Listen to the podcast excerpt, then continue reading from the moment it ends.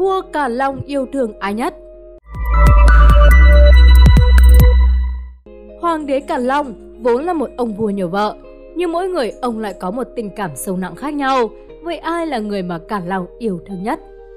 Càn Long, Lệ Phi, người đầu tiên mà Càn Long yêu thương hết mực chính là người vợ Tào Khang Phú Sát Thị.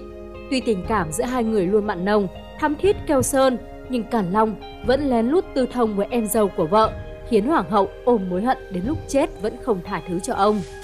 Đến năm thứ 15 Càn Long, ông sắc phong quý vị Ô Lạt Na Nạp Thị làm hoàng hậu mới. Trong chuyến đi Giang Nam, có cả hoàng hậu đi cùng. Ông vẫn tiếp tục dở thói phong lưu với các ả kỹ nữ bên sông Tần Hoài, khiến tân hoàng hậu ấm ức, tức giận và tự tay cắt hết tóc trên đầu để phản đối.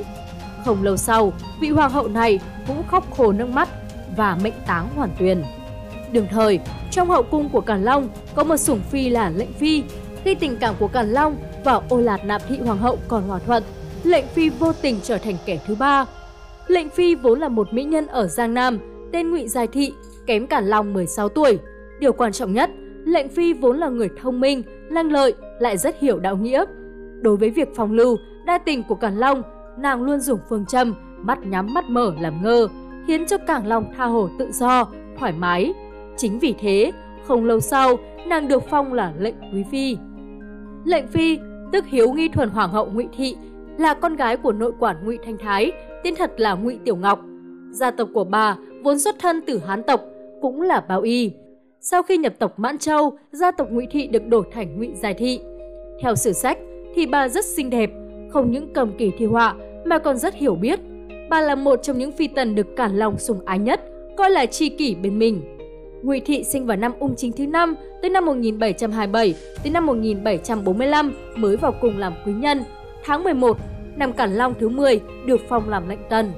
Tiếp đó, vào năm Càn Long thứ 30, Ngụy Thị lại được tấn phong làm hoàng quý phi. Lệnh phi nương nương giống như một bức tranh thủy mặc, đẹp sâu lắng mà cũng thật yên bình. Là một phi tần bên cạnh vua, bà rất hiểu biết, hiểu những gì vua nghĩ, hiểu được khỏa lặng nhất bên trong vị vua đầy vẻ oai phong lẫm liệt kia. Lệnh hoàng quý phi xuất thân từ Hán tộc Ngụy Thị. Năm 1745, lúc đó Ngụy Thị 18 tuổi thì nhập cung, được phong làm Ngụy quý nhân. Cùng năm đó, được sắc phong làm Ngụy Tần. Năm 1766, hoàng hậu thứ hai của hoàng đế Càn Long là kế hoàng hậu Ô Lạt Nạp Thị qua đời. Hoàng đế Càn Long không sắc phong cho một phi tần nào là hoàng hậu nữa, nhưng Ngụy Giải Thị với vai trò là phi tử có cấp bậc cao nhất, được giao quyền quản lý hậu cung và thực hiện nhiều bổn phận của hoàng hậu. Bà thường cùng hoàng đế cả Long đi tuần du phía nam sông Dương Tử, Thái Sơn và Nhiệt Hà. Sự sủng ái của cả Long dành cho lệnh phi được thể hiện cao nhất ở điểm lập con trai của bà là thập ngũ A Ca lên làm vua, chính là vua Gia Khánh sau này. Bà mất vào ngày 29 tháng 1 năm cả Long thứ 40, tới năm 1775, hưởng thọ 49 tuổi, Thụy hiệu là lệnh ý Hoàng Quý Phi. Hoàng Quý Phi Ngụy Thị sinh được 6 người con, Hoàng tử Ngung Diễm, tức Hoàng đế Gia Khánh, là một trong số đó. Tháng 9 năm Cản Long thứ 60, Ngung Diễm được sắc phong làm Hoàng Thái Tử. Tháng 10 năm đó, lệnh ý Hoàng Quý Phi Ngụy Thị được truy phong là Hiếu Nghi Thuần Hoàng hậu. Mối tình Cản Long hòa thân Càn Long là vị hoàng đế nổi tiếng bậc nhất của triều đình Mãn Thanh. Ít người biết rằng, vị hoàng đế oai hùng này lại thích đàn ông. Người tình đồng tính của Càn Long chính là nô thần nổi tiếng không kém gì ông vua, hỏa thân. Câu chuyện bắt đầu từ thời ung chính hoàng đế. Ung chính có một người vợ bé dung mạo vô cùng xinh đẹp. Khi đó, Càn Long mới 15 tuổi, còn là thái tử, được gọi bên cạnh bà phi này. Một lần, Càn Long nhìn thấy phi tử này trái đầu, không cầm được lòng, mới từ phía sau bịt mắt bà để trêu đùa.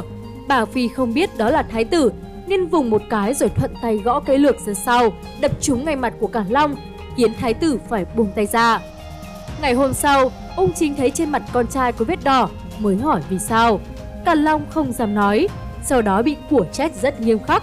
Càn Long mới nói ra sự thật. Thái hậu nghe xong, nghi ngờ rằng người phi tử nọ định đùa bỡn với thái tử, lập tức ban cái chết cho người phi tử dùng mạo kiểu diễm kia. Càn Long khóc lớn, lấy một ngón tay nhuộm đỏ bôi vào cổ người phi tử kia nói là do ta hại chết nàng, nếu như linh hồn nàng linh thiêng, 20 năm sau chúng ta sẽ gặp lại nhau.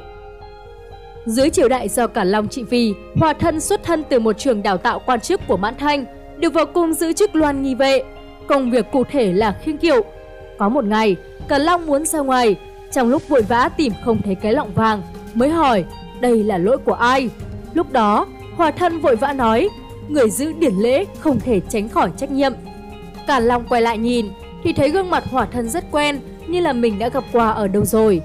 Sau khi về cung, nhớ lại những sự việc khi còn nhỏ, bất giác, vua cảm thấy Hòa thân và vị phi tử vì mình mà chết năm xưa, dùng mạo rất giống nhau.